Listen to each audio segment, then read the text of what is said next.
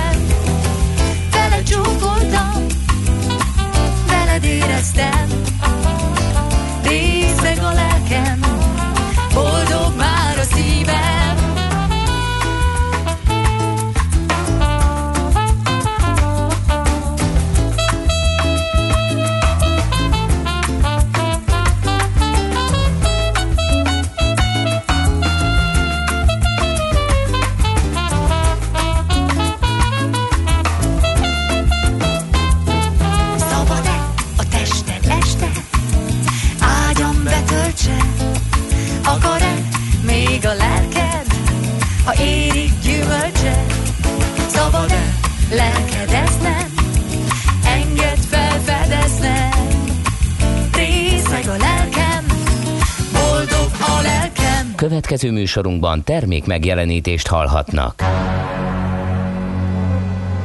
A 90.9 Jazzy bemutatja Egy zűrös városban, ahol semmi sem biztos. Csak az adó? Mondom semmi. Ahol a kisbefektetőket senki sem védi meg a tőzsdei kilengésektől, és a sikátorokban leselkedik a kíméletlen hozamgyilkos. Csak négy férfi múlik a közbiztonsága. Hadnagy urak, merre vannak? A mindenre elszánt és korrumpálhatatlan alakulat vigyáz a rendre minden reggel. Hé, kik ezek az állati nyomozók? Négy férfi egyeset és egy nyalóka. Ács Gábor, Gede Balázs, Kántor Endre és Mihálovics András. Az íróasztal mögül pedig Profit kapitány diktálja a tempót. Humor, emberi sorsok, közönséges bűnözők és pénz, pénz, pénz. Egy különleges ügyosztály, a Gazdasági Muppet Show minden hétköznap reggel a 90.9 Jazzin. De is figyelj, ne csak a bárányok hallgassanak. De miért? Ha nincs pénzed azért, ha megvan, akkor pedig azért. Millás reggeli. Szólunk és védünk. Jó reggelt kívánunk mindenkinek! Ez itt a Millás reggeli, mégpedig a 90.9 Jazzy Rádióban, és a műsorvezető Gede Balázs.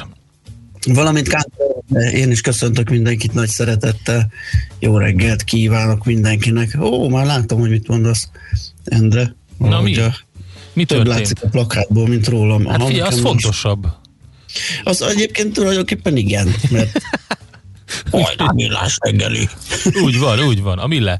Ez itt a Millás Igen, reggeli. jó lett, oké, köszi Zsoc, akkor az ő nevében is köszöntjük a hallgatókat, műszaki vezetőnk is a stáb része. És természetesen, aki a livestreamet nézi, az érti, miről beszél Gede Balázs.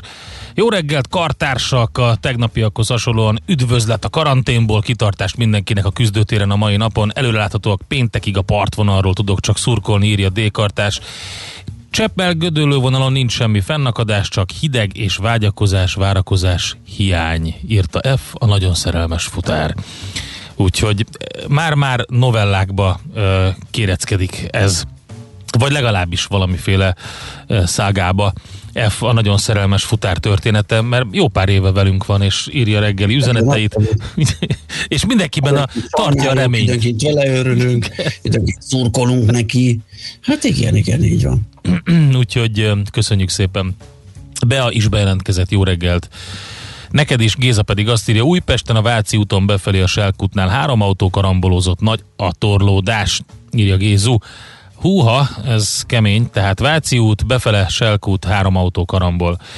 Hát most kell karambolozni? Hát száraz az idő, vagy tapasztaltál valamit? Én, mondjuk én könnyen beszélek a szobámból, én csak sejtem, mert hogy szép pluszok vannak reggel. most Kicsit három nagyobb itt- forgalmat tapasztaltam, mint átlagosan, de és, és nem mindenhol szárazak az utak, tehát valahol egy kicsit nedves, meg volt, volt ilyen nulla egy fok körül hőmérséklet, meg jeges lámpákat láttam, meg Aha. szélvédőket, úgyhogy elképzelhető ilyesmi, bár most már 5 fok körül van, úgyhogy gyorsan melegszik az idő, a tegnapi tavaszi naphoz Hát képest még egy picit melegebb lesz állítólag. Ja, hát ez óriási. Úgyhogy egy csomó, csomó pozitívum. Na, hát mi is van ma? Február 23-a? Igen, 23 Igen, egész pontosan, és kedd reggel fél hét múlt három perce. És hát elég sok minden van. Például az Alfredok ünnepelnek ma. Az antigonokkal kocintanak, a balambérekkel, a hasszánok. meg polikárpok, és meghúzzák a Poli- fülét a szemeréknek, és A polikárp az számomra egy ilyen akvarisztikai kifejezés mindig, tehát olyan, mint hogyha a, a, a polip és a, a ponty lenne összekeverve, Igen. polikárp, vagy nem tudom, tehát, Nekem meg ilyen műanyagféleség jut eszembe. ja, vagy valami műanyag, igen, tényleg. Elnézést tőlük tényleg. É, igen, na drága anyuka, itt van a kisbaba, mi lesz a neve? Nyolc karja van, polikárp lesz. Na mindegy. Na, szép. igen. Ha, fú, de jó, hogy egymás után. Hasszán, Kardos, Lázár. Egy jó. Aha. Igen, így ránézés azon gondolkodtam, hogy a neveket olvasgat, hogy hányan ünnepelnek ma vajon összesen. Igen. Nyilván Hát nem sokan. Az Alfredok, az elég Alfredok talán. nevek, az Alfred talán, ami, ami gyakoribb, szerintem még a női változat az Alfreda sem annyira. Á, de, de talán a Mirtil, mert hogy Mirtil nap is van ma, Úgyhogy, de ha nem is ünnepelnek ők, a születésnaposok biztosan ünnepelnek, meg hát ők tudják azt, hogy egy napon születtek olyan neves történelmi eseményekkel, mint hogy Gutenberg nyomtatni kezdte az emberiség első nyomtatott könyvét, természetesen a Bibliát, ez a Gutenberg Biblia, 1455-ben ezen a napon, és hát ugye elképesztő összegekért uh, árulják, és hát sok összeesküvés elmélet, meg érdekes konteó alapja is a Gutenberg Biblia, meg jó sok ö, regénynek, meg filmnek a témája. Mi történt még? 1919-ben volt, amikor Gróf Károly Mihály köztársasági elnök saját birtokán Kápolnán megkezdte a földosztást, esetleg majd egy mesél a múltba belefér valamikor. És 50, 57-ben, amikor a magyar televíziónak volt a tényleges indulása, ezen a napon a hivatalos az május 1 volt, Igen, ugye- gyanítom, ez ilyen kísérleti adás béta, lehetett. béta teszt volt, igen. Igen, beta teszt, igen, csak akkor még nem úgy hívták esetleg. Hát igen, 57, tehát ez szép idő, 43, meg 21, ez olyan 64. Azóta televíziózunk itt Magyarországon. Akik még emlékeznek, hogy az indulás, hát nem az indulásra, arra én sem, de azokra a, az időszakokra, amikor például hétfőn nem volt adás, egyetlen csatorna volt, ugye az M2 is csak később jött, meg hát egy csomó érdekesség volt. Zömében fekete-fehérben láttuk, ugye csak a nagyon menőknek volt később színes televíziójuk, úgyhogy volt itt izgalom, érdekesség, végignéztük, ahogy cseperedik a televíziózás Magyarországon. Na nézzük, hogy kik ünneplik a születésnapjukat, meg hogy kik azok, akik ezen a napon születtek. Ö, 1920-ban Máriás József, magyar színész, ö, 18 évre rá Irzsi Menzel, cseh filmrendező, színházi rendező, szintén színész is volt. Peter Fonda, am- amerikai színész, forgatókönyvíró 1940-ben, ugye 2019-ben, nem is oly rég, ö, távozott, ö, fölpattant a mociára, és Igen. elment, és közben Born to be Wild-ot énekelt Peter Fonda. Azt mondja, Kozák hogy András színművész, film, filmszínész művészeti vezető is ezen a napon született 1943-ban. A színészek közül még Stól Andrást köszönhetjük, 1967-es a magyar színész, és Siposev Tamás is ma ünnepel az Exotic együttes egykori énekese. igen, Trabantba ülni élvezet. A Trabantban ülni élvezet, így van. Hát És a bányalovak, mind Ja, tudják. tényleg. Ezt ugye. Néha azért úgy az ember, amikor arra gondol, hogy régen minden sokkal jobb volt, akkor, hogyha meghallgat egy pár exotik számot, akkor rájön, hogy nem. E, és akkor így e, e, csak, az, csak az évek teszik szebbé, de a, az a kínzó fájdalom, amikor megszólalt valamelyik ezek közül a számok közül egy diszkóban, és nem lehetett sehova menekülni, azért szerintem sok mindenkiben megvan. Hát igen, de az is, amikor azért... Olyan rossz volt, hogy már jó, nem? Azt is Igen, tehát volt az a pont, tudod, addig szörpözgettél, amíg aztán csak jött, aztán ment az ugra-bugra. Igen, és akkor, és akkor próbáltad magadba folytani, de a végén csak te is énekelted a többiekkel igen, együtt. Igen, igen. Aztán később arcul köpted magad otthon, hogy micsoda árulás volt. Na mindegy. A Fanning amerikai színésznőt még feltétlenül soroljuk ide. Na, És feltétlenül miért? Nem tudom, a szerkesztő úr gondolta, hogy feltétlenül. Elmondom, hogy miért. Mert Na. hogy ö, óriási ö, nagy, ö, hogy is mondják, ö, mi Tehetség. ez, tehetségnek tartották őt, Dakota Fanninget, a világok harcában, ugye 2005-ben uh, eszmé, fú, a kritikák azt írták, hogy meg, mi, micsoda, micsoda teljesítmény, mi, hát én nem tudom, nekem ez sosem volt meg, én egyszer a, még a, a régi Origónál írtam egy uh, ilyen, ilyen kritikát pont a világok harcáról, és, uh, és akkor mm, olvasói levelek zömét kaptam, hogy a Dakota Fanninget én miért nem emeltem ki? És hát Mhm. én azért nem emeltem ki, mert szerintem semmi e- extrát nem nyújtott ő. E, És nem akarom azt mondani, hogy e, a történelem és a filmművészet és a filmtörténelem engem igazolt, mert hogy Dakota Fanning azóta valójában extra nagy alakítást nem nyújtott semmiben. Hogyha megnézed a karrierjét, akkor most legutóbb feltűnt már felnőttként a, az Ocean's 8 az évszázad ás- átverésében, ami, amiben ugye eh, az, az, a, az Oceans filmekből az első, amiben női eh, cast van, de valójában most tényleg mit, miben? Én egyelőre így a képét nézegettem, és megmondom, hogy még ennyit sem tudnék róla összeszedni, mint amit te elmondtál, mert nekem nem is rémlik, hogy valahol is találkoztam vele. A neve az ismerős, de, de esetre ma ünnepli a Ő volt a kislány, aki miatt ugye végül is nem sikerült a világok harcában a, a a nagy elfoglalása a Földnek. Ő volt az egyik kulcs szereplő, Aha. mondjuk így. Jó, Tehát aha. valójában igazából szerintem nem, nem.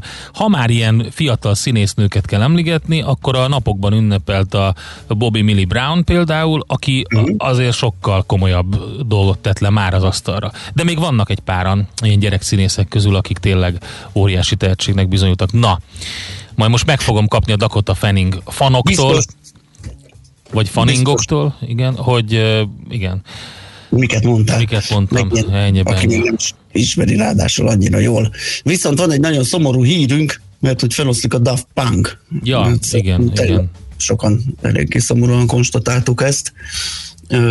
Befejezik a munkát. Fú, mennyit voltak együtt? 23 évet nagyjából, vagy 20. Az, tudod, az a nehéz, hogy ilyen sisakok mögül a színpadon együtt lenni, tehát igazából szerintem ez lehetett a nyitja ennek. Biztos az. Biztos az ráadásul ugye a... hogy ők a, már akkor is maszkban voltak, amikor még nem volt kötelező.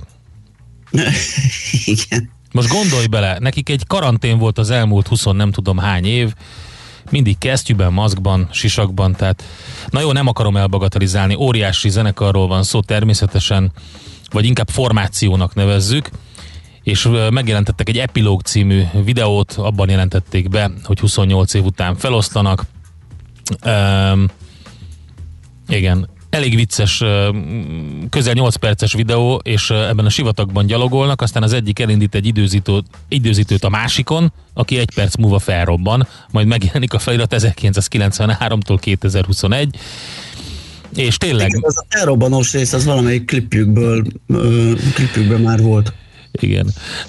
Majd egy jó Daft Punkot beválogatok, csak még éppen azon gondolkodtam, hogy melyik legyen az, mert nem egy egyszerű Daft Punkot szerettem volna, hanem egy különlegességet, egy igazi ingyenséget szerettem volna beválogatni, úgyhogy, ö, úgyhogy majd ez jön. berakhatod, mondjuk azt hiszem 8 perc, de Az epilógot berakom, addig elmegyek A végén, kávézni, igen, az elmegyek. WC-re, és akkor majd utána jövök.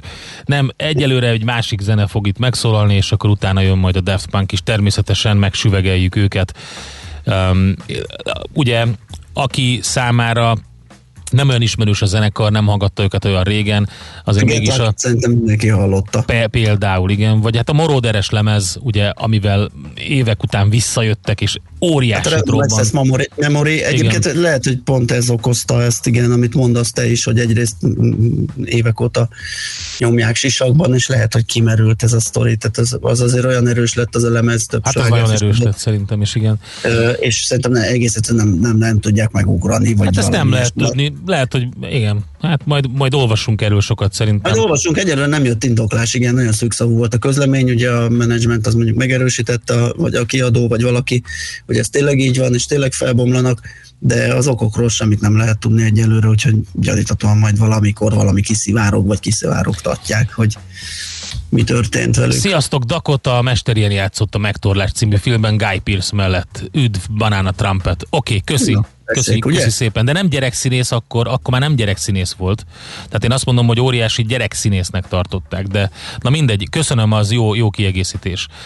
Úgyhogy, na akkor jöjjön egy zene, aztán jövünk vissza, elmondjuk, hogy mit találtunk a lapokban, meg lesz természetesen tőzsdenyítás is, és nem ö, nyomtam semmit, kedves Bea, egész egyszerűen ilyen tavaszias hangulat van itt a Millás reggeliben.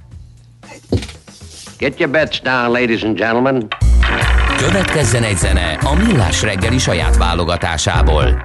Mert ebben is spekulálunk.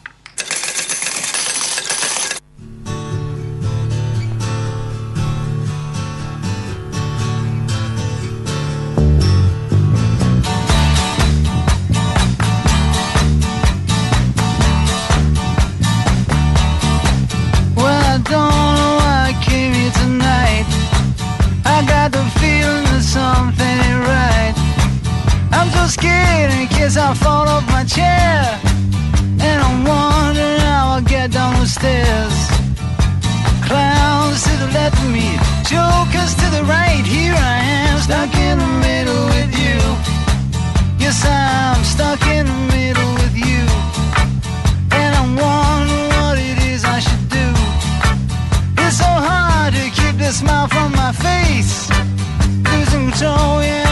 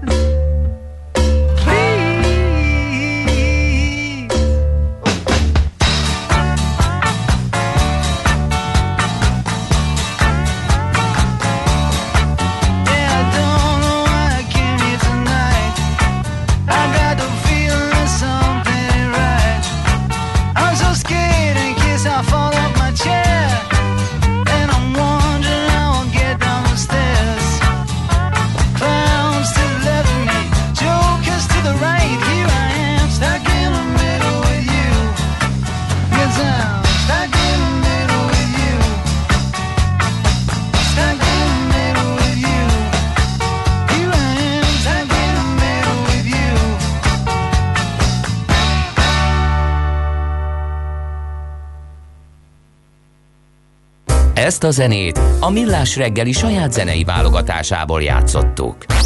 Nézz is! Ne csak hallgass! millásreggeli.hu Na mit találtál a lapokban? Én kérlek szépen egy uh, tegnap délutáni infót szemezgetek itt a napi.hu-n, aki esetleg nem találkozott vele, annak ajánlom.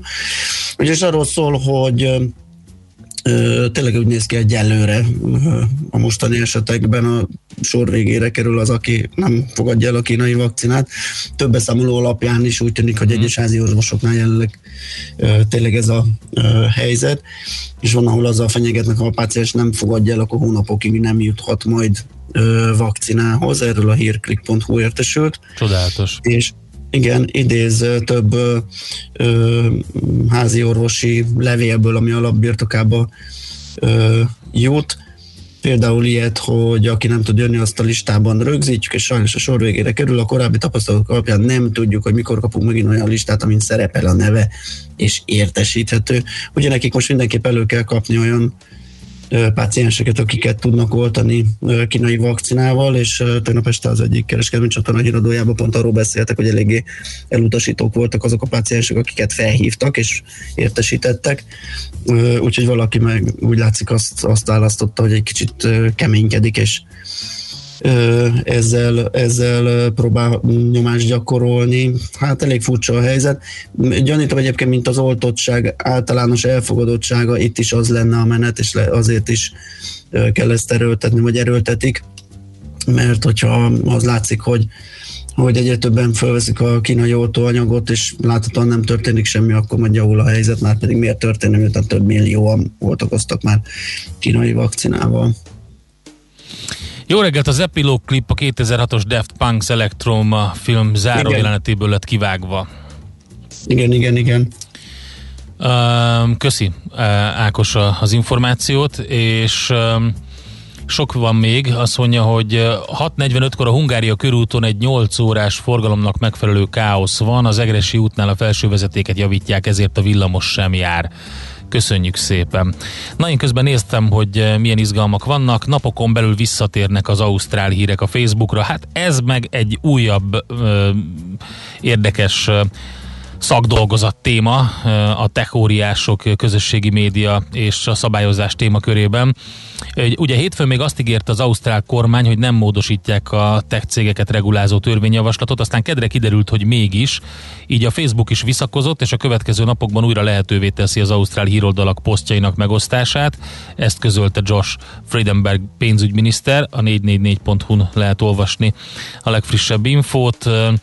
Ugye Campbell Brown, a Facebook alelnöke szerint a kormány belement, hogy a cég maga dönthesse el, hogy megjelenhetnek-e az adott médium hírei a Facebookon, vagyis nem kell automatikusan tárgyalást kezdenie minden egyes hírszolgáltatóval a kompenzációról. Itt a BBC-nek is nyilatkozott a pénzügyminiszter és az alelnök, és ez is ki van ide emelve. Hát ugye jókora nagy káosz lett ebből a, az egészből elsőre, mert sikerült a hivatalos kormányzati tájékoztató oldalakat is letiltani, köztük a koronavírus járványról szóló oldalakat is. De például áldozatul estek a szakszervezeti oldalak, jótékonysági szervezetek oldalai és a többi. Hát mondjuk én azt gondolom, hogy a, bár nem Ausztráliában élek, de innen nézve nem lenne olyan nagy kár a, a különböző hivatalos oldalaknak a letiltásáért, ha nem esnek áldozatául például az ilyenek is, mint Ausztráliában. De hát minden esetre itt most úgy látszik, hogy ez valamilyen szinten megegyeztek és megoldódik, bár valószínűleg nem, nem a két fél megelégedésére.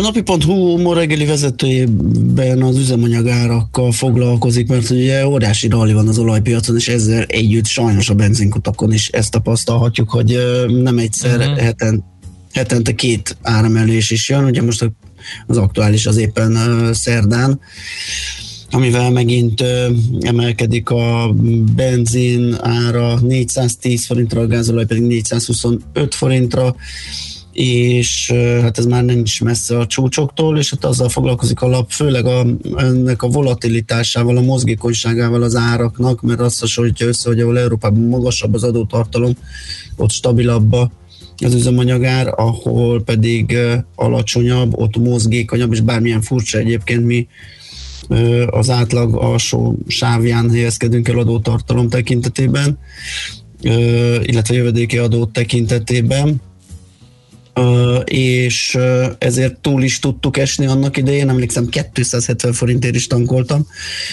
tavaly tavasszal a járvány idején, és most pedig túl tudtuk ugrani, vagy emelkedni, mert hogy per pillanat Európában az egyik legdrágább a mi üzemanyagunk, vagy a legnagyobbat emelkedett. Uh-huh. Szóval erről készített összeállítást a napi.hu, és egy érdekes dolgot találtam, ugye sokáig ment a matek, hogy milyen alakú lesz majd a kilábalás, és uh, itt is most egy olyan dupla V-ről írnak, amelynek az első fele sokkal nagyobb, mint a másodiké. Igen. Alapvetően ez az ünnye, ünnye, üzemanyagárakra változik, de valamelyik nap olvastam egy cikket, ahol kérlek szépen egy fekvő K betű alakú Aha. ö, kilábalás. Azt ismerem. Az, azért, mert a, a, a kának a, a, a szárai vagy lábai, ugye az, hogyha elfekteted egy ilyen V alak, és alul meg egy egyenes.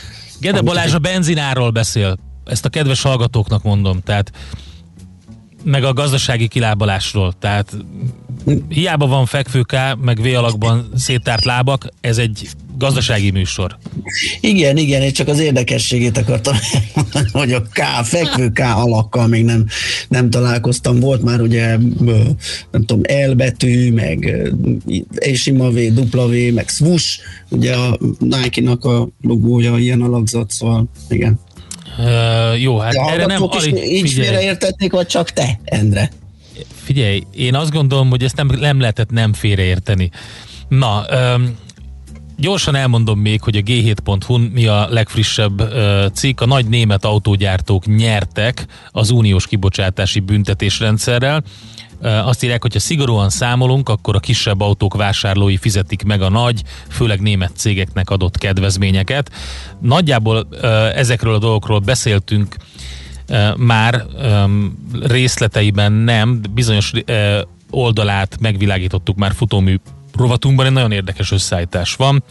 Egy átlagos európai autó után 406 euró lesz a tervezetnél magasabb széndiokszid kibocsátás miatti büntetés, de ez az érték a Volkswagen csoportnál 2511, a Daimlernél pedig 1141 euró és van egy nagyon jó ábra, ahol megmutatják, hogy milyen károsanyag kibocsátással számolhatnak egyes gyárak, és ez hol csapódik le ez az egész. Szóval egy érdekes cikk az autóiparról, a g7.hu-n.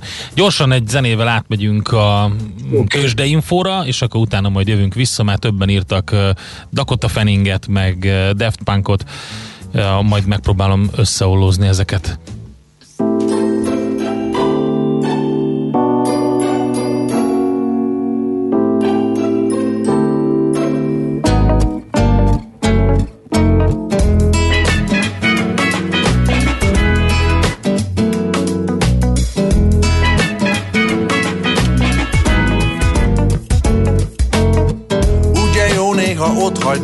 Mindent Visszainteni, mint aki elment.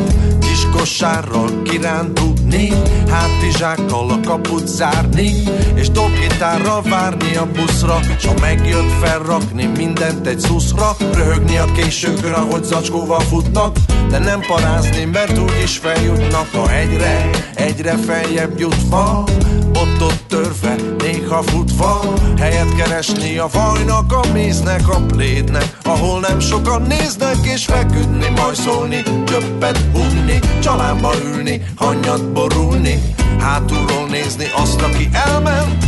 Ugye jó néha ott hagyni mindent Csak a piknik, csak a séta Sajtos kifli, s közben néha Piros szőlő, fehér pesgő Pázsit zöldre pléden fekvő. Csak a piknik, csak a séta Hosszú léptek közben néha. Piros szőlő, fehér pesgő Pázsit zöldre pléden fekvő Emberek, gyermekek, asszonyok és labdák. Csaholó kutyák, akik a labdát visszahozzák. Napkrémek, könnyű ingek, színes bőnadrágok Focizó kisfiúk, árnyékból néző lányok. Nagy megnyugvások, akkordegyeztetések Dobozos sörnyitások, elszenderedések Aztán hirtelen vezényszóra riadt keresgélés. Ágyacipő húzás, kelletlen visszatérés. A egyről egyre lejjebb kúszva Kicsit letörve, de kisimulva Helyet keresni a szívnek az agynak lent Ahol túl sokan vannak és dolgozni Hajszolni, csöppet sem unni. Autóba ülni, de nem kiborulni Szembenézni azzal, hogy jobb fent. Ugye jó néha ott hagyni mindent Csak a piknik, csak a séta Sajtos kiflik, közben néha Piros szőlő, fehér pesgő Pázsit zölden, pléden fekvő. Csak a piknik, csak a séta Hosszú léptek, közben néha Piros szőlő, fehér pesgő Pázsit zöldre, pléden fekvő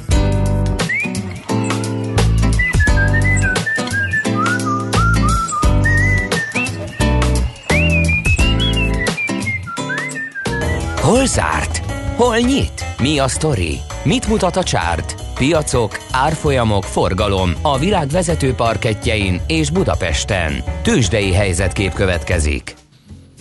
Hát a Budapesti értéktősdén egy ilyen átlag körüli napban esett a Bux egy hát ilyen komolyabbat, 1,4%-kal 600 ponttal, 612 ponttal került lejjebb a mutató 43.457 pontra és ahogy mondtam, a forgalom az olyan átlagos, vagy annál picit erősebb volt, 12,5 milliárd forint, és ahogy néztem a vezető részvényeket, egyedül a Richter tudott egy árnyalatnyit erősödni, a többiek estek, nem is kicsit bizonyos esetekben, sőt a MOL például 2 és 1 negyed százalékkal 2176 forintra. Az egyetlen emelkedő, amit említettem, az a Richter, az 20 forintos plusz hozott össze, 8720 forint lett így az áróérték. Ez egyébként egy negyed százalékos többlet, azért mondtam, hogy nem túl acélos. Az OTP papírjainak árfolyama 1,7%-kal csökkent, ez 230 forinttal kevesebb, mint az előző napi 13.200 lett így tegnap a vége és a Magyar Telekom pedig 9 forinttal 2,2%-kal 404 forintra gyengült. Na hát a bitcoin ugye 50 ezer fölött megállapodott, most volt egy 7% fölötti korrekció benne, de 50 ezer fölött maradt az árfolyam, és hogyha egy éves távlatban... Az a, az a 7% úgy volt, hogy volt egy pillanat, amikor fél óra alatt esett olyan 11 százalékot. Onnan visszahúzták, be, bezúgatták ugye egészen 49 ezer dollár környékére, és indította a napot 54 ezeren Hát nagyon, rángat, nagyon rángatják nyilván. Illetve 57 ezeren, mm-hmm. bocsánat.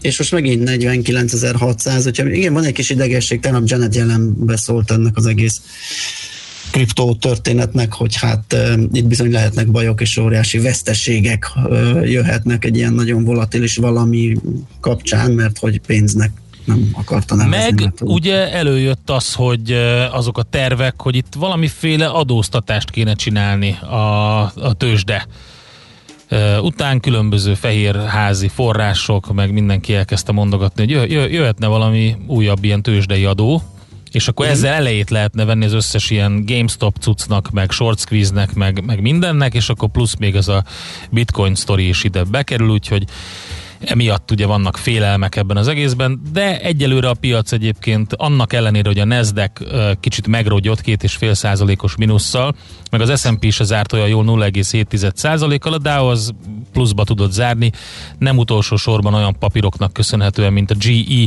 4 százalék fölött emelkedett, a Caterpillar 3,4 százalékkal, az Oracle 5,5 százalékkal, vagy a Walt Disney Company 4,7 százalékkal, úgyhogy voltak itt nagyon jó teljesítők, a Nike 3,4% os mínuszban fejezte be a kereskedést, és akik még mínuszban fejezték be, a több energetik, hát így az energetikában is érdekes szitu van, mert mert a gáz ára az csökken, az olajára meg nő, van itt egy kis széthúzás, majdnem, majdnem 2% plusz volt az amerikai könnyűolajban. Így aztán vannak olyan cégek, akik eléggé meglódultak. A Marathon Oil Corporation 8%-kal például. A másik oldalon meg például az Energy Incorporated majdnem 7%-os minusszal, úgyhogy Úgyhogy izgalmas a, a tőzsdei kereskedés az Egyesült Államokban. Még pluszban minden ö, vezető mutató a Dow Jones is 3%-os pluszban, a Nasdaq az előző korrekció ellenére 5%-os pluszban idén eddig, és jó hangulat volt ma a távol-keleten fél százalék plusz Japánban, 1,6% plusz Hongkongban, London és Frankfurt viszont mínuszban zárt 0,2, illetve 0,3 százalékos mínuszban a tegnapi napon. Tőzsdei helyzetkép hangzott el a Millás reggeliben. Na, azt mondja, hogy eh, kedves hallgatónk megírta, hogy én J alakú kilábalásra számítok. J alakú az a DZS, magyarul J alakú. Így van. És többen is írták Dakota Fanningről, hogy gyerekként szerintem Sean Penn mellett volt nagyon jó a nevem szemben. Igen, köszönjük szépen.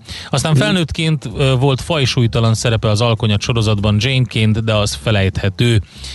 Úgyhogy Morgan Freeman kartársak, van az a egyforma vacakbor, az egyelőre ezt ne, nem értem, de mindegy. Szóval most még hús mindenhol írja lőpapa. Köszönjük szépen ezt az információt is. Um, akkor egyébként mi történne az árfolyammal, hogyha az Ilon megelégelné a hozamát, és azt csipogná ki, hogy eladja a bitcoint? paf lenne szerintetek? Igen, valószínűleg ezen én is gondolkodtam, hogy mit fog csinálni, hogyha végig kell nézni egy méretesebb korrekciót, nyilván nem, nem fog trédelni benne, így is elég sok bírálatot mm, kapott, igen. hogy egy autógyártó miért bitcoinozgat, hogyha ő maga akar ebben spekulálni, akkor tegye a magánvagyonával de a vállalatéval, az, az meg igen, az elég kemény lenne, hogyha tudom én azt mondaná, hogy elteszi a, a profitot, vagy, vagy kimenekül belőle, mert esni látja az árfolyamot, egyik sem lenne egy jó üzenet a piacra, de valószínűleg nem fog ugrálni. Számomra a Polikárp egy több nejű horgász, írja a kedves hallgató. Ez, a ponty neve, igen. Ez kész, ez, igen, igen. Polikárp, igen. Vagy egy nagyon sikeres horgász, aki egy csomó pontyot fogott, fogott fene tudja, igen. Oké, okay. nagyon szépen köszönjük, jövünk vissza. Jön Schmidt a legfrissebb hírekkel, információkkal, utána pedig folytatjuk a millás reggelit. Sok érdekes téma jön a következő blogban, e, például budapesti híreket hozunk Budapest rovatunkban, aztán ébresztő témánkban pedig arról beszélünk majd Brückner Gergővel, a Telex.hu újságírójával, hogy újra átment a hulladéktörvény, mi a nagy változások háttere, kinek mi az érdeke, úgyhogy hát az biztos, hogy, hogy egy érdekes változás jön. Úgyhogy, ja igen, és aztán még cégenergia rovatunk is van, úgyhogy jön a naperőfejlesztési boom, vagy talán már itt is van, úgyhogy a következő blogban ezek a témáink. Nézd a Millás reggeli adásait élőben a millásreggeli.hu oldalon. Millás, Millás reggeli, a vizuális rádió műsor. Műsorunkban termék megjelenítést hallhattak. Tervezés, szervezés, irányítás, ellenőrzés. Kössük össze a pontokat. Logikusan, hatékonyan. Észjáték. A Millás reggeli logisztika rovata minden kedden 3.49-kor. Együttműködő partnerünk a Váberes csoport, Magyarország első számú logisztikai szolgáltatója. Reklám Valami hazai, valami édes, igazi kedvenc, friss és krémes. A titok nem hétpecsétes, ez a Bizó kakaó. Új biodobozban hozzá el a kavasz. Lebomlik a kupa kis volt, nincs szevasz. Vár valami jó, A mi kakaónk. Reklámot hallottak. Hírek a 90.9 Jazzin. Meghosszabbította a járvány miatti veszélyhelyzetet a parlament. Megkezdik a kínai vakcina kiszállítását. Marad a folytatásban is a tavaszias idő, eső nélkül. Nyöreget kívánok a mikrofonnál, Schmidt Andi.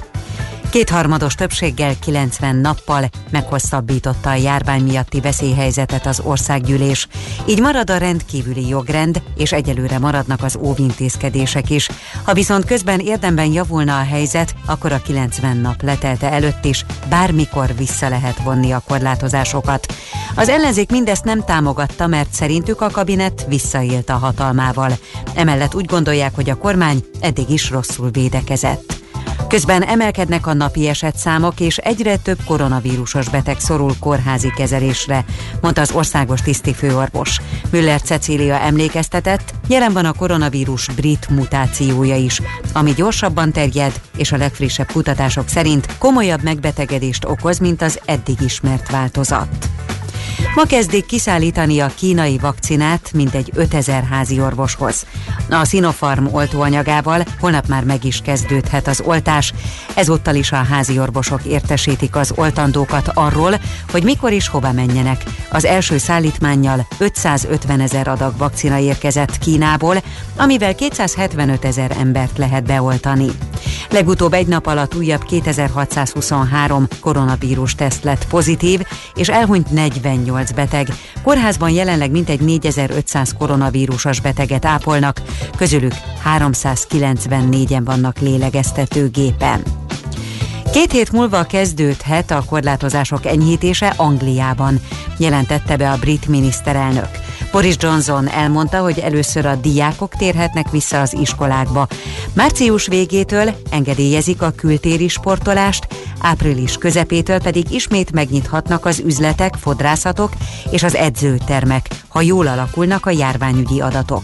Nagy-Britanniában eddig több mint 17 millió embert oltottak be, és a tervek szerint július végére a teljes felnőtt lakosság megkapja a koronavírus elleni oltást. Az egészségügyi szakdolgozók több mint fele inkább felmondana, számolt be az RTL híradója. Most vasárnapig kell aláírniuk az új munkaszerződésüket, ám sokan még nem is látták azt. A szakszervezetek tiltakoznak.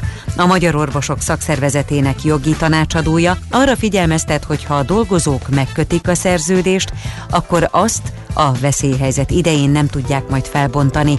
Az MSP az új jogviszony bevezetésének elhalasztását kérte, az Emberi Erőforrások Minisztériuma azonban úgy nyilatkozott, hogy ezt semmi sem indokolja.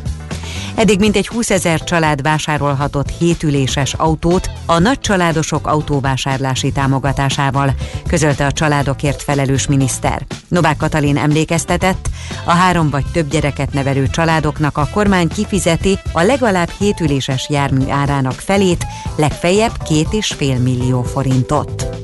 Homokzsákokkal védik a nyaraló épületeket Szolnoknál a Tisza áradása miatt.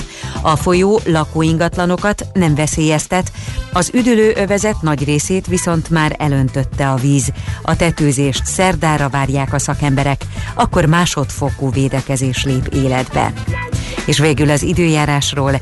Marad a gyengén felhős, napos, kellemes, tavaszias idő. Napközben a Dunántúlon megélénkülhet a szél. Délután általában 11 és 17 Celsius fok között alakul a hőmérséklet. Köszönöm a figyelmet, a hírszerkesztőt, Schmidt-Tandit hallották. Budapest legfrissebb közlekedési hírei a 90.9 Jazzin a City Taxi Dispécsejétől. Jó reggelt kívánok, köszöntöm Önöket! Csendes, nyugodt a város, jó tempóban haladhatnak a most útnak indulók. Történt viszont egy baleset a Rákóczi hídon, a Pest felé tartó irányban. Most még ugyan nem okoz torlódást, de a későbbiekben lassíthatja a forgalmat. Sávlezárásra kell számítani napközben a Flórián téri felüljárón a Pest felé tartó oldalon, mert burkolatot javítanak. A belvárosban a Kossuth Lajos utcában a belső sávot zárták le az Erzsébet híd felé a Vád utca előtt, és mivel a buszsáv egy rövid szakaszon megszűnt, az elmúlt napok azt mutatják, hogy rendszeres a torlódás. A munkálatok egyébként ma este 10 óráig tartanak, és végül körülbelül egy óra múlva lezárják az első kerületben a Kosciuszko Tádé utcát, a Kunidomokos és a Márvány utca között darúzás miatt. További jó reggelt kívánok! A hírek után már is folytatódik a millás reggeli, itt a 90.9 jazz Következő műsorunkban termék megjelenítést hallhatnak.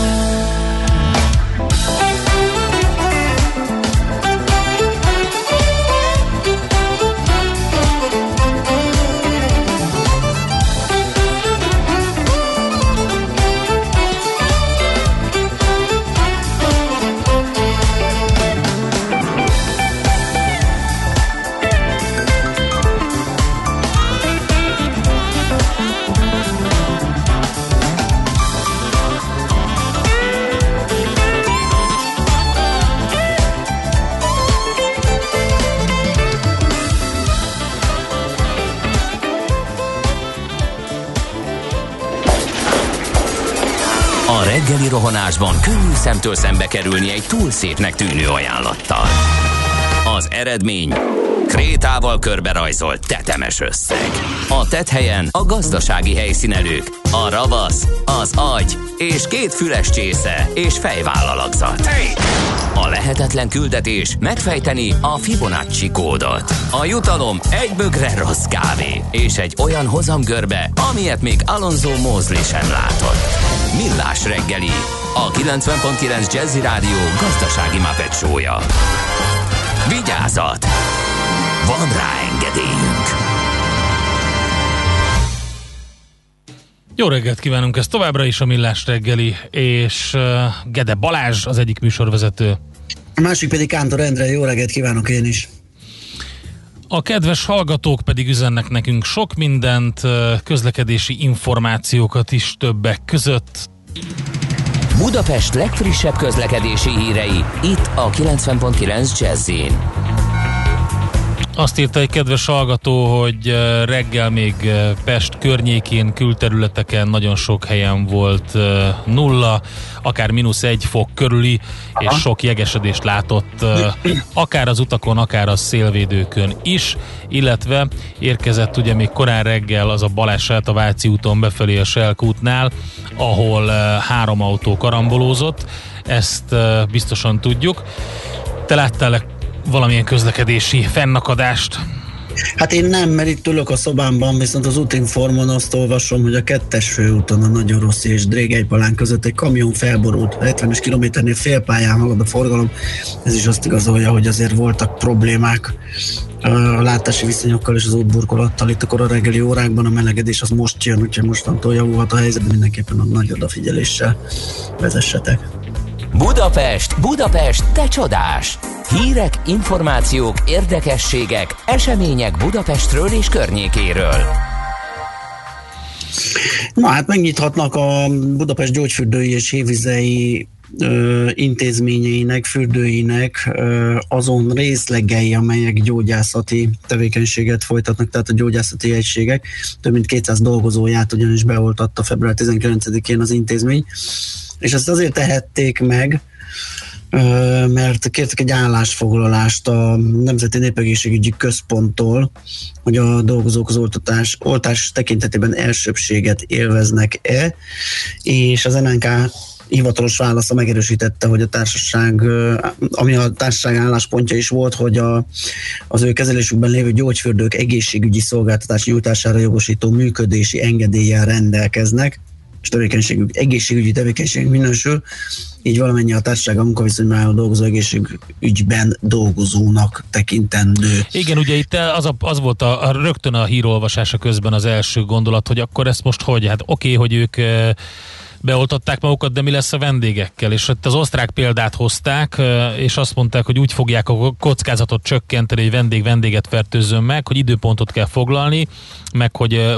folyamatosan fertőtlenítenek, és beérkező vendégeket is tesztelik. Tehát, úgyhogy ez most nem azt jelenti, hogy ott közösen lehet ücsörögni, tehát remélem, hogy nem azt jelenti, mert az annak sok, ér, sok értelme nem lenne. Már csak azért sem, ugye, mert bár lehet, hogy lehet úgy csörgős, mert például ez ilyen súly, súlyos, nem tudom, hogy hívják ezt a vízterápiás, amikor olyan súlyokkal üldögél az ember, meg ilyenek, az mondjuk medencében zajlik. Hát, igen. Lehet, hogy úszkálni nem lehet, de az ilyen, az ilyen ö, kezelések igénybe vehetők, meg hát egyéb más ö, ilyen izületi és egyéb ö, kezelés nyilván. Egyébként nekem meg pont az jutott eszembe, hogy ez, a, ez az időablakos, előrefoglalásos megoldás, ez meg viszont szerintem nagyon sok helyen bevezetésre kerülhetett volna, akár a vendéglátásban is. Igen vagy bárhol máshol. Nyilván roppant kis létszámban lehetne így vendégeket fogadni, de egyrészt lehetne. Tehát nem kéne mindenkinek ilyen halnia feltétlenül, és ez biztonságosan azért megoldható lett volna, gondolom én. De hát mindegy, most már lassan talán a vége felé közeledünk ennek a dolognak. Hát azért én ezt nem gondolom, hogy a vége felé közeledünk sajnos, vagy inkább mondjuk azt, hogy lassan közeledünk, de akkor nézzük ezt az iskolás szituációt. Jó, ugye a felsőoktatásban és a, a középiskolások számára már online zajlik az oktatás. a, viszont a bölcsödékovodák és az általános iskolák a 14 év alattiak számára ö, nyitva maradhattak és azok a hagyományos oktatás folytató általános iskolákban, ahol koronavírus fertőzöttet regisztráltak, eddig jellemzően csak az érintett osztályok kerültek karanténba, így igyekeztek megoldani a dolgot, hogy ne kelljen az egész intézménynek áttérni a digitális tanrendre. Hétfőn azonban több általános iskolából is arról érkezett hír, hogy az összes diáknak otthon kell maradnia legalább egy hétig.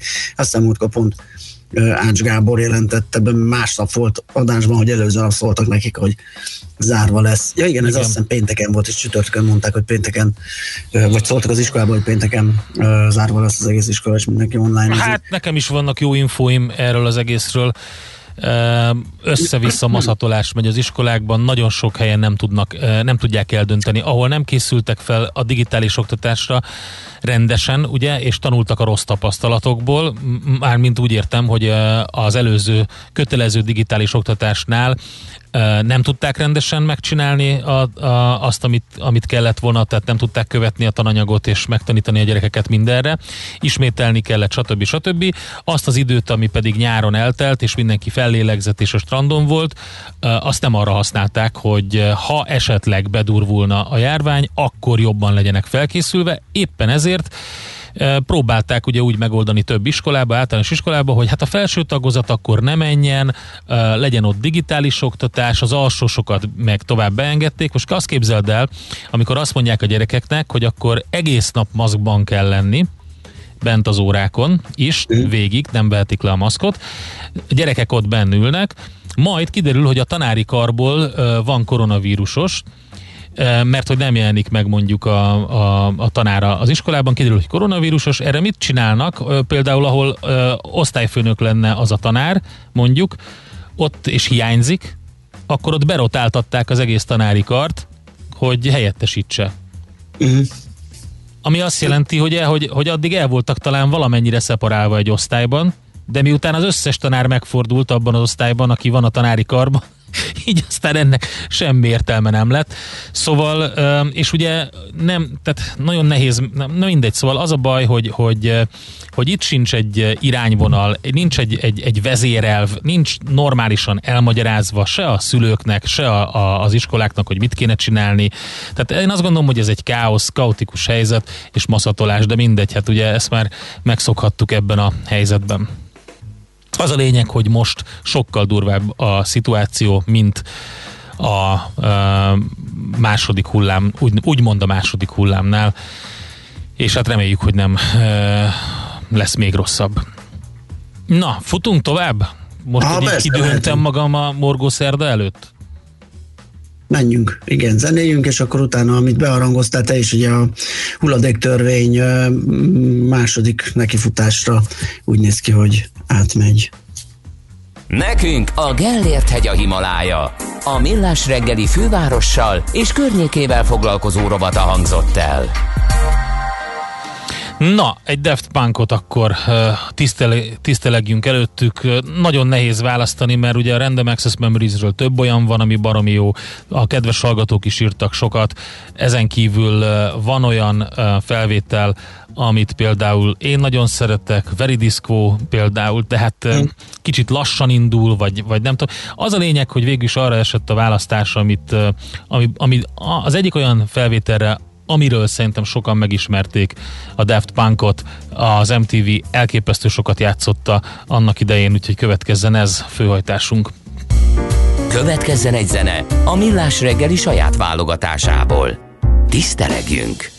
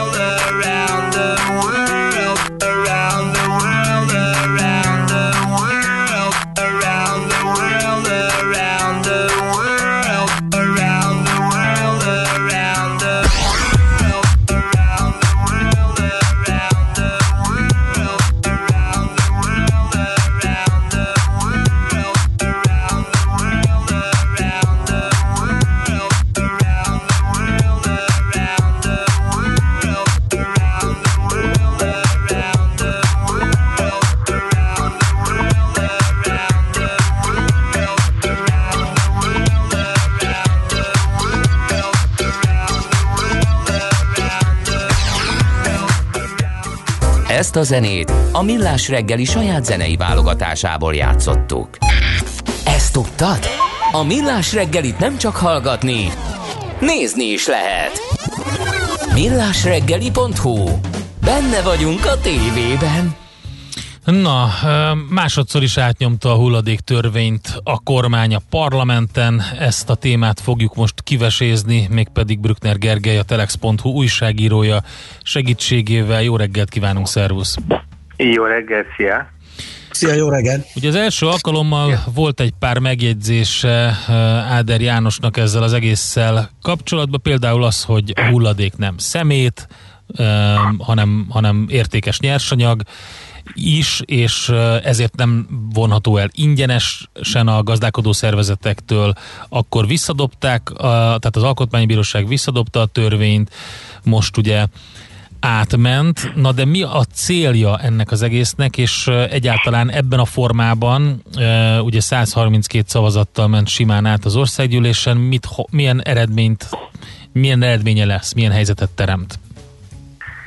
Hát a hulladék gazdálkodás mindig egy viszonylag problémás terület volt Magyarországon az elmúlt három évtizedben, ami talán a problémákat most a legjobban megmutatja, azok így a klímával kapcsolatos kérdések, újrahasznosítás, ugye ez divatosabb szóval ez a körkörös vagy körforgásos gazdaságnak a kialakítása. Tehát talán a legfontosabb cél az, hogy, hogy valóban a hulladék az ne szemét legyen, hanem sok szempontból nyersanyag, ugye ilyen különböző termék áramok vannak, de hát azt minden nap életből is tudjuk, hogy az üveg, a fém, a műanyag, de akár a gumiabroncs, vagy az elektrotechnikai hulladék, tehát nagyon sok értékes anyagot tartalmaznak, és hogyha az ipar ezt nem kell, hogy újra előállítsa, nem kell, hogy újra megtermelje, hanem kinyerhető a már előállított anyag, az, az mindenkinek jó, hát a gazdálkodó szervezeteknek azért, mert számukra ide több ilyen előírás van. Ugye az egy paradox helyzet, hogyha Németországból vagy Olaszországból szemetet kell vásárolnunk, mert ott, ott jobban összegyűjtik, kiszelektálják az értékes anyagokat, nekünk meg meg kell felelni az újrahasznosítási előírásoknak, de egyszerűen nincs megfelelően leválogatott hazai szemét vagy nyersanyag, ugye függ milyen kifejezést használunk, de hát nyilván egy komplex hulladék törvényben rengeteg elem van az, az illegális lerakásnak a, a tiltása, most bejött nagyon a megint a betétdíjas gondolkodás, tehát hogy vissza lehessen adni a fémdobozt, a műanyag palackot, az üveget, hát, és az egésznek ugye nagyon sok olyan eleme van a begyűjtéstől a szelektálásig, az égetésig, ahol hát ebben az új rendszerben most egy, egy koncesszió kiírásában gondolkodik a kormányzat, egy nagy szereplő a szinergiákat jobban kihasználva, piaci alapon hatékonyabban kellene, hogy működtesse az nagyon sok sebből vérző magyar hulladékgazdálkodást. A nagy kérdés természetesen az, hogy a állandó változtatás, a centralizáció és a decentralizáció folyamatos váltogatása után tényleg eljutunk egy hatékonyabb modellhez, hát erről szólt a vita az elmúlt hetekben. Uh-huh. Mi a további menetrend, és, és hová, hová futhat ez ki, és mikorra főleg?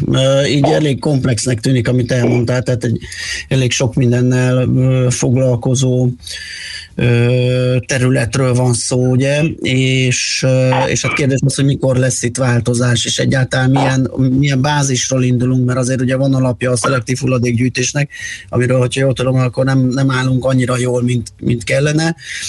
Szóval mi, mi a folytatás, mi a menetrend? Igen, nagyon sok részletszabály van olyan szempontból, hogy az EU-nak is különböző termékekre különböző visszagyűjtési előírásai vannak, ezek ráadásul öt évente változnak, Hát ami közös bennük, hogy egyikben sem állunk jól, talán, hogyha egy egyetlen átfogó számmal próbáljuk meg mégis leírni a helyzetet, akkor azt mondhatjuk, hogy mondjuk egy 50%-os átlagos visszagyűjtési aránynál kéne tartani, és tartunk mondjuk olyan 37%-nál. Ebből egyébként rendszeresen vannak eljárások, és Magyarország ellen nem, nem teljesítjük ugye a megfelelő mutatókat. Hát ahol most tartunk, az, hogy ugye az általatok is említett köztársasági elnök ki vétó vagy kontroll kérés az alkotmánybíróságnál egy lényeges pontban ö, hozott eredményt, ez a ez a szemétnek a tulajdonjoga, tehát hogyha azt mondjuk, hogy ez egy értékes nyersanyag, akkor ugye az, az elég fura lett volna, hogy ezt csak úgy ingyen el lehet vonni a gazdálkodó szervezetektől. Ez most a második nekifutásban a legfontosabb változás, hogy, hogy kimondta az új szabályozás, hogy a hulladéknak valóban van értéke, azért az a gazdálkodó szervezet kompenzációra jogosult, amelyiktől azt, amelyiktől azt majd elviszi ez az egy nagy központi koncesszor. Ez mondjuk talán a legfontosabb új változás, de még egyáltalán nem vagyunk ott, hogy a mindennapi életben is lássuk a változásokat, ez körülbelül 2023-ban ö, reális. A különböző végrehajtási rendeleteknél, szabályoknál vagy nagyon sok finomságot kell kezelni, és hát ami a legfontosabb lesz, ha már ott tartunk, hogy ugye ki fogják írni ezt az egy nagy koncesziós pályázatot, tehát lesz majd egy olyan piaci szereplő, amelyik megszervezi az egész országban a hulladék begyűjtését, egy olyan hulladék feldolgozási, égető rendszert alakít ki. Ez volt talán a legnagyobb vitapont az egészben, hogy annyira kicsi ország vagyunk, hogy ezt tényleg egy szereplőnek kell csinálni, mert akkor érvényesülnek a szinergiák, vagy mondjuk meghatározni hét régiót, és akkor ezek tudnak versenyezni, ki milyen hatékony, de ugye most abban az irányba ment el végül a szabályozás, hogy ez egy ilyen nagy központi szereplő, aki piaci alapon ezt az egészet megszervezi, ráadásul úgy, és itt már bejön a politika, hogy ugye a Magyarország szent tehérnét, a rezsicsökkentett árakat nem veszélyezteti. Aha. Tehát ugye továbbra is veszteséget fog ezt termelni, mert ez egy veszteséges dolog a lakossági hulladékbegyűjtés, ezt kéne valahogy azzal kompenzálnia ennek a, ennek a nagy szereplőnek, hogy ugye olyan ügyesen szelektálja és gyűjti össze ezeket az értékes nyersanyagokat, hogy azok értékesítéséből, feldolgozásából lesz olyan haszna, ami kompenzálja azt, hogy amúgy a, a lakossági szolgáltatáson vélhetően vesztesége keletkezik, de hát most már persze olyan dolgokba mentünk bele, ami lehet, hogy a következő években változik. Hát egy nagyon ügyes szereplő lesz ez, szerintem. Ugye itt a MOL neve egy csomószor uh, fölbukkal, mint lehetséges uh, induló. Kérdés, hogy ezt a MOL szeretne indulni, vagy a kormányzat szeretné, hogyha a MOL indulna? Szerintem mind a ketten, tehát hogyha az egyszerűbb kérdés az talán a kormányzat, ugye ő szívesen bízna egy olyan piaci szereplőre ezt a szolgáltatást, amelyik nemzeti, amelyik ugye itt lesz velünk, amelyiknek van erre tudása, szervezőképessége, kapacitása. A MOL ilyen, és nagyon nem látszik más, mert ugye vannak olyan állami szereplők, akik hasonló, vagy megközelítően hasonló méretűek, most nem tudom, a Kuka Holding vagy az MVM, ilyenek jutnak eszembe, de hát ők államiak, tehát ott azért kevésbé jönne be a piaci gondolkodás. A MOL oldaláról is megvan egyértelműen az igény, mert ugye nekik meg az a fő fejfájásuk, hogy e, folyamatosan próbálnak ellépni a az egykori olajipari vállalat címke alól valami, valami más tevékenység felé, és akkor próbálkoznak például egyébként hulladékgazdálkodással, ásványvízzel, busszal, általában a petrolkémiával, ami ugye nincs annyira távol az olajipartól, de van egy csomó olyan területük, hogy ami, ami távolabbi, ami ilyen fogyasztási szolgáltatás, tehát ők nagyon szeretnének ilyen mobility, car sharing, ilyen, ilyen irányba bizonyítani, és a hulladékgazdálkodás valóban kapcsolódó terület, annak is hulladékégetőik, használnak is újrahasznosított anyagokat, van. Megvan az infrastruktúra, ugye, mert ez egyik legnagyobb probléma ez, hogy eh, amikor, amikor pályázni lehetett kis cégeknek, volt, aki bevállalt olyan veszteséget is, hogy eh, messzebbi körzetekbe ment el, ami igazából nem érte meg neki, csak azért, hogy elnyerje a másik eh, régiót is. Szóval, hogy mondjuk egy, egy, ha egy szereplőről van szó, akkor igazából ez az infrastruktúrális probléma a molnál például nincs meg.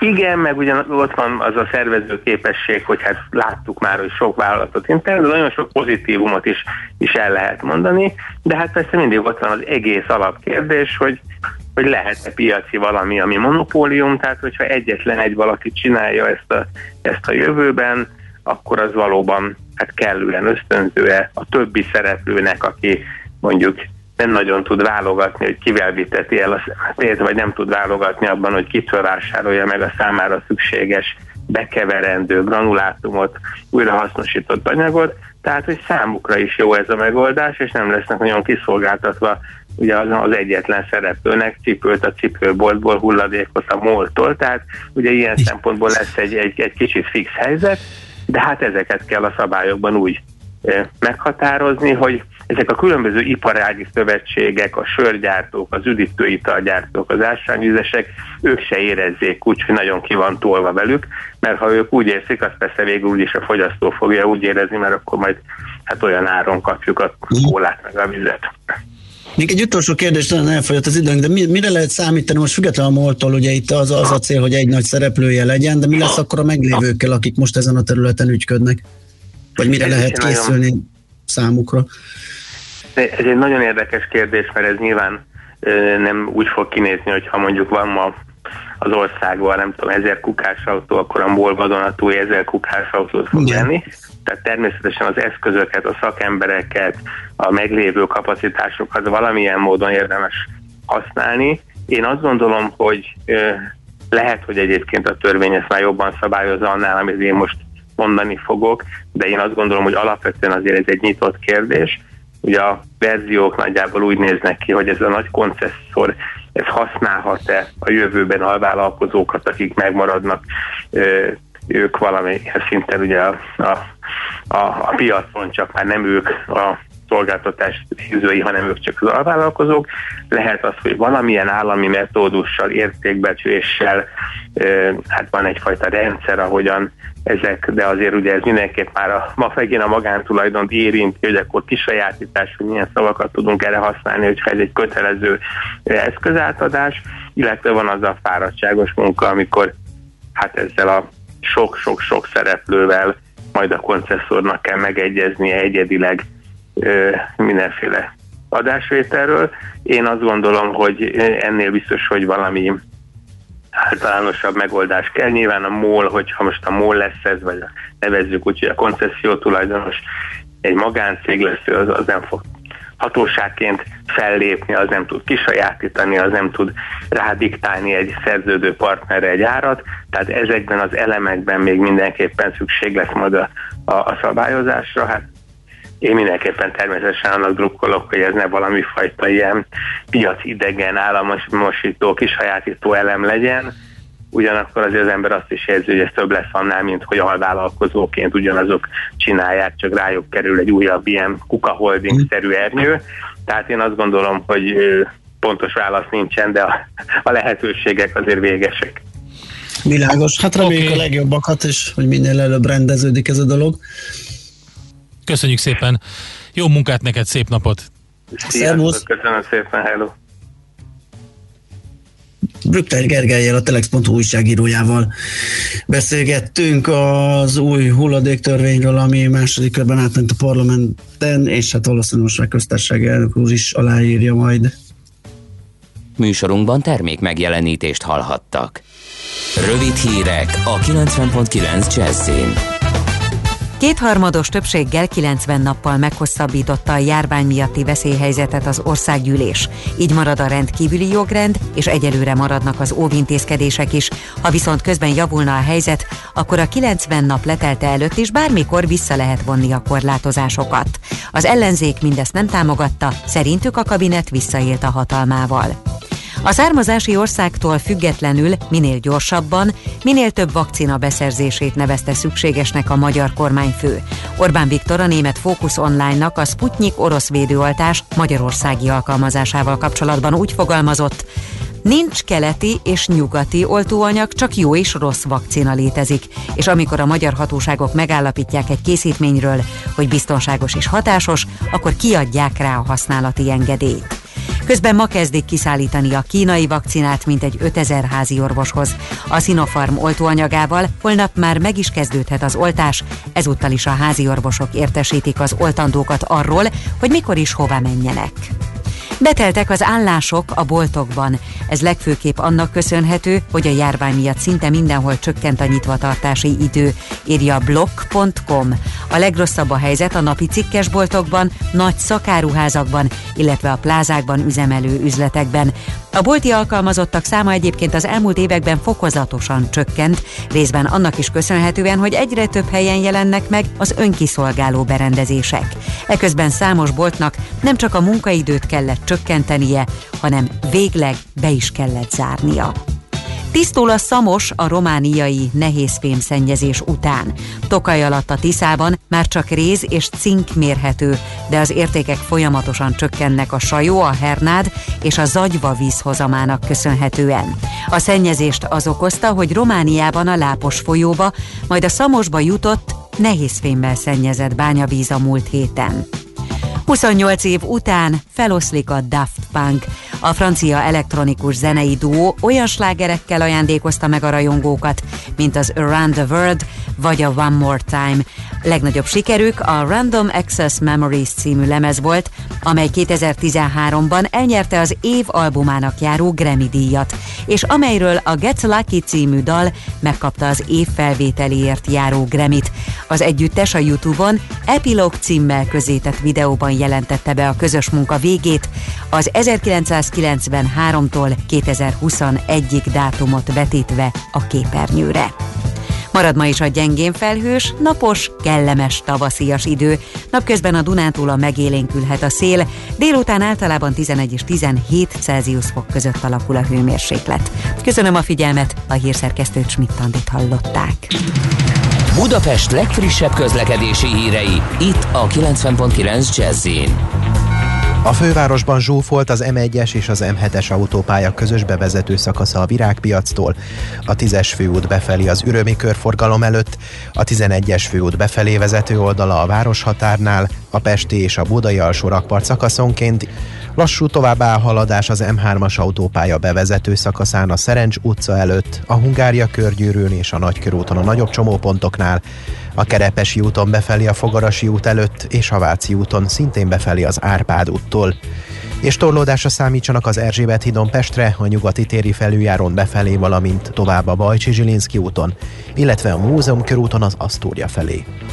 Az első kerületben a Döbrentei téren a Budai alsórakpart és az Attila út között útszűkületre számítsanak felújítás miatt illetve sávlezárásra kell számítani napközben a Flórián téli felüljáron Pest felé burkolatjavítás miatt. Illetve ma 18 óráig Zuglóban a Fogarasi úton befelé a Bagolyvár utca előtt egy sáv járható burkolatjavítás miatt. Nemes Szegi Dániel, BKK Info.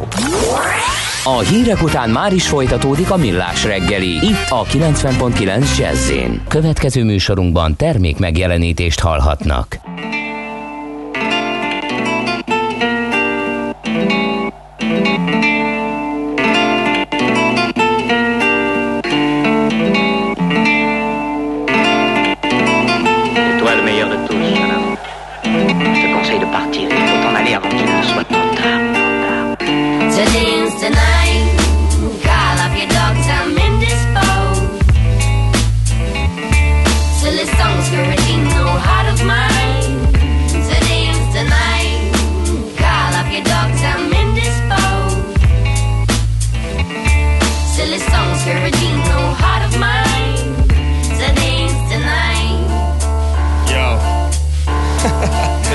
Yeah, so bitch, limit your imagery. Defy physics so you can find gimmicks to mimic me. Try spinning it cynically with the bitterest enemy. Mix it with sinisters living within the vicinity.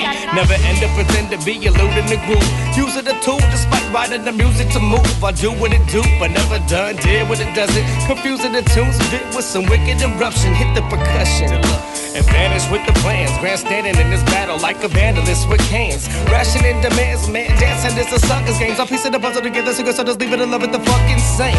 I know my brain, but I still feel the baseline. Once insane, I stumble in the bills filled with hate crimes. Make my exit to the left, yet cannot advance, so call all your dogs off. I guess I never got a chance.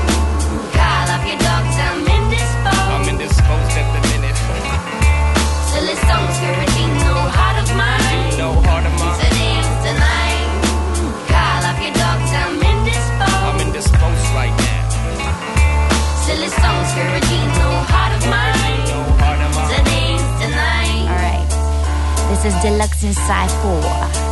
Nah, early cool rain, silver juice stain breaks overstep my gloom a bit was further. Calling it I would I kept it real time see we foolishly favor tickling Turkish delight so be the one who got away with all my sweet confissery buying on my words yeah he's no silently I'm persuaded to preserve the butter tingles in me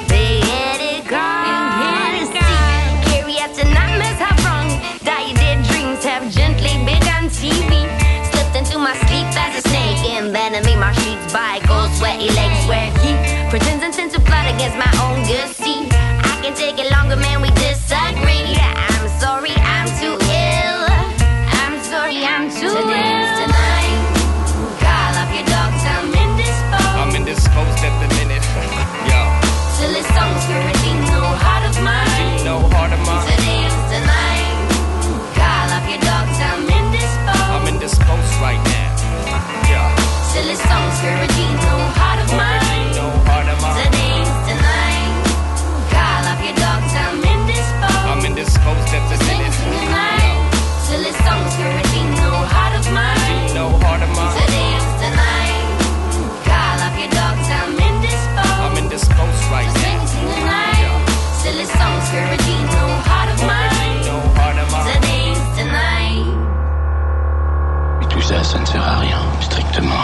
Nem lehet úgy megoldani egy problémát, hogy az ember karosszékben üldögélve olvas róla az újságban. Millás reggeli. Ez a Millás reggeli. Tehát továbbra is itt a 90.9 Jazzy Rádióban. Azt mondja, hogy ö, Daft Punk, erre is van Family Guy. Igen, eszembe is jutott ez a rész. Valamikor elő fogom kaparászni az internet gödreiből, és akkor majd kiposztoljuk. Nagyon vicces. Szép ez a Facebook elleni harc, csak ne Rupert Murdoch vívná a Fox tulaja. Ha valaki a Facebookot károsnak tartja, akkor mit gondol az ő média birodalmáról? Jött egy hozzászólás az Ausztrál hírekhez, amiről beszéltünk még a lapszemlében itt a műsor elején. Úgyhogy hát igen, ez egy, egy mindenképpen izgalmas mindenképpen izgalmas kérdés. A német autógyártós sztorihoz mennék vissza egy percre. Ugye itt a, a, szintén a lapszemlébe előjött, hogy a nagy német autógyártók nyertek ezzel az uniós kibocsátási büntetésrendszerrel. És ugye volt a G7-en korábban egy cikk, amiben bemutatták azt az intézkedést, ugye, ami az Európai Uniónak egy ilyen elég nehezen átlátható rendszere, arra, hogy az új autókra és a gyártókra milyen széndiokszid kibocsátási normák vonatkoznak 2020-tól, és ez is olvasható a, még korábban a, a g7.hu-n meg lehet találni. Ebben a cikkben viszont azok az érdekes ö, részek, hogy ez, a, ez az egész furcsa, nehezen érthető, ő általuk kacifántosnak apostrofált szabályzat mekkora terhet jelent majd az autógyártóknak, és hát lényegében ugye a végső soron az új autók vásárlóinak. Úgyhogy a, a 2020-as eladási és várható büntetési adatokat hozták össze a széndiokszid kvóták túllépése miatt, és hogy kinek mekkora terhet jelent. Ez természetesen a Volkswagen csoport és a Daimler áll az elején a sornak. És ahogy említettem, nagyon érdekes az, hogy, hogy például egy átlagos európai autónál 406 euró a tervezetnél magasabb eh, széndiokszid kibocsátás miatti büntetés, a Volkswagen csoportnál 2010, 2511 euró ez, a Daimlernél pedig 1141 euró. Szerintem összegszerűen nem, de a, erről az egész folyamatról Várkonyi Gábor beszélt már futóműrovatunkban. Egyébként, hogyha megnézzük azt, hogy hogy a német autógyártók hogy járnak, akkor az nagyon érdekes, hogyha mindenkinek egységesen 96 g per kilométer határérték felett kellene büntetést fizetnie, akkor összesen 4,5 milliárd euró helyett több mint 5,7 milliárd eurót kellene a gyártóknak büntetésként fizetni. És a gyártók a saját autóflottájukra más célértéket kapnak, ezért van egy ilyen könnyítés ebben a szabályozásban, mint a teljes uniós 96 g per kilométer érték. Minél nehezebb egy autó, annál enyhébb szabályok vonatkoznak rá, és az alapvetően négy gyártónak kedvez, a három nagy német autógyárnak, a Volkswagennek, a BMW-nek és a Mercedesnek, illetve a Ford-Volvo párosnak, mert ez a négy cég ez szerint a számolás szerint 1670 millió eurós kedvezményhez jut, míg az összes többi gyártó pedig többet fizet, mégpedig 530 millió euróval többet fizet annál, mintha mindenki egységes elbírálás alá esne. Tehát a könnyítési szabály miatt, ami, ami szerintem a legérdekesebb része ennek, az említett német autógyárak egy, hát egy ilyen forintba átszámolva 430 milliárd forintos támogatást idézőjelben támogatást kapnak a versenytársaiktól. Na mindegy, szerintem a Gábort ráeresztjük erre a témára, mert ez nem egy eh, kis falat, és ő egyébként is szeret ezzel foglalkozni. Kérdezi a, a, a kedves hallgató, hogy és hogyha ezek a gyártók befizetik a büntetést, az EU ezt a pénzt vajon mire költi? Igen. Hát ez mindig kérdés, igen, hogy az ilyen célzott befizetések azok hova csordogálnak. Oké, okay, zenélünk egyet, és akkor utána folytatjuk a millás reggelit. 0630 20 10 909 itt lehet nekünk írni WhatsApp, Viber és SMS.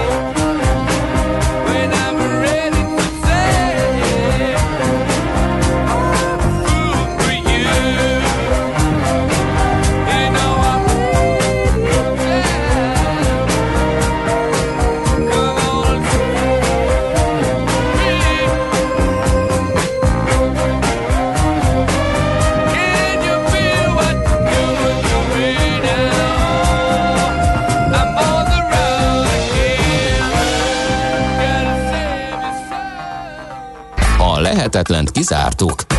Ami marad, az az igazság, akármilyen valószínűtlen legyen is. Millás reggeli. Na hát egy pár percünk van még itt a hírek és Czoller Andi infói, nem Czoller, Schmidt Andi természetesen infói. Hadd, előtt. hadd tegyünk egy adalékot, hogy megint megszólalt Muriel Rubini, akit ugye a, a mindig ugye dr. Barsosként emlegetik, mert 2008-ban megjósolta a pénzügyi válságot, de már lassan dr. Balfék is lehetne, mert az, ugye, azóta szakmányban gyártja a jóslatait, amelyek nem igazán akarnak bejönni. De most mi a baj? Hát ö, Nuria Rubini pontosan tudja, hogy a nagy számok törvénye az neki dolgozik. Igen, egyszer már bejött, ő ezt már eljátszotta ezt a, ezt a részt. Most mondja, mondja, mondja, aztán majd előkapják megint. Az ember, Hát, aki már lehet, igen. 2008-ban megint, megint igaza volt. Igen, el, igen, igen, 13 Azt nem írják meg minden egyes alkalommal, hogy már megint nem volt igaza. Na már megint nem volt Lehet, igaza. hogy most megint igaza lesz egyébként, mert most azon puffog, hogy ez az 50 ezer dollár, hát ez tarthatatlan. És hogy itt szó sincs Ja, semmiféle olyasmiről, amit mondanak a kriptósok, hogy, hogy ö, ö, az infláció elől menekülnek az ebbe befektetők, tehát a bitcoin vásárlói. Ő szerinte egész egyszerűen masszív manipuláció hajtja felfelé az árakat, és ott tartunk, mint amikor ugye az első csúcsára jutott a bitcoin a 20 ezer dollárt elérve, és ott tényleg már őrület volt, és mindenki fűfavirág bitcoint vett, emlékezünk csak vissza, hogy gyakorlatilag a Koszta, André Kosztányféle házi asszony szakaszról beszélt, mindenki bitcoinról sustorgott a városban, és mindenki bitcoinozott. Ö, Ugye ez egy ilyen ig- igéi alakot is öltött. És ott jó sokan megégtek, akik megvették a tetejét és esetleg végignézték, reménykedve abban, hogy hát amit mondanak a nagyok, hogy majd ez lesz a jövő pénze, az majd milyen jó lesz. Kérdés, hogy ki tudták-e fenekelni, hogy akár a 3500-as mélypontot, és onnan megfordulva most megint jól állnak. Félő, hogy nem, mert az emberi psziché ennél más, más hogy működik. De a lényeg az, hogy ő most ehhez hasonlítja, hogy itt van megint egy ilyen csúcs, és ugye ez, ez manipuláció hajtja fölfelé az árakat, és De hogy... én egy, azt nem értem, amikor én biztos, hogy én nem értek valamit, de válaszolj már nekem, légy szíves, hogy amikor valaki azzal, azt a kritikát fogalmazza meg tőzsdei műveleteknél, hogy itt manipuláció van, akkor mire gondol? Hát persze, hogy manipuláció van. Hát azt akarja valaki, hogy fölmenjen az ár, hogy arra valakik, számít. Még Még, a vételeikkel igen hajtják fölfelé, hogy jól járjanak, Na. és hogy majd találjanak valakit, akire de, majd rá az, lehet. de, drágán. de ez miért megdöbbentő, vagy meglepő?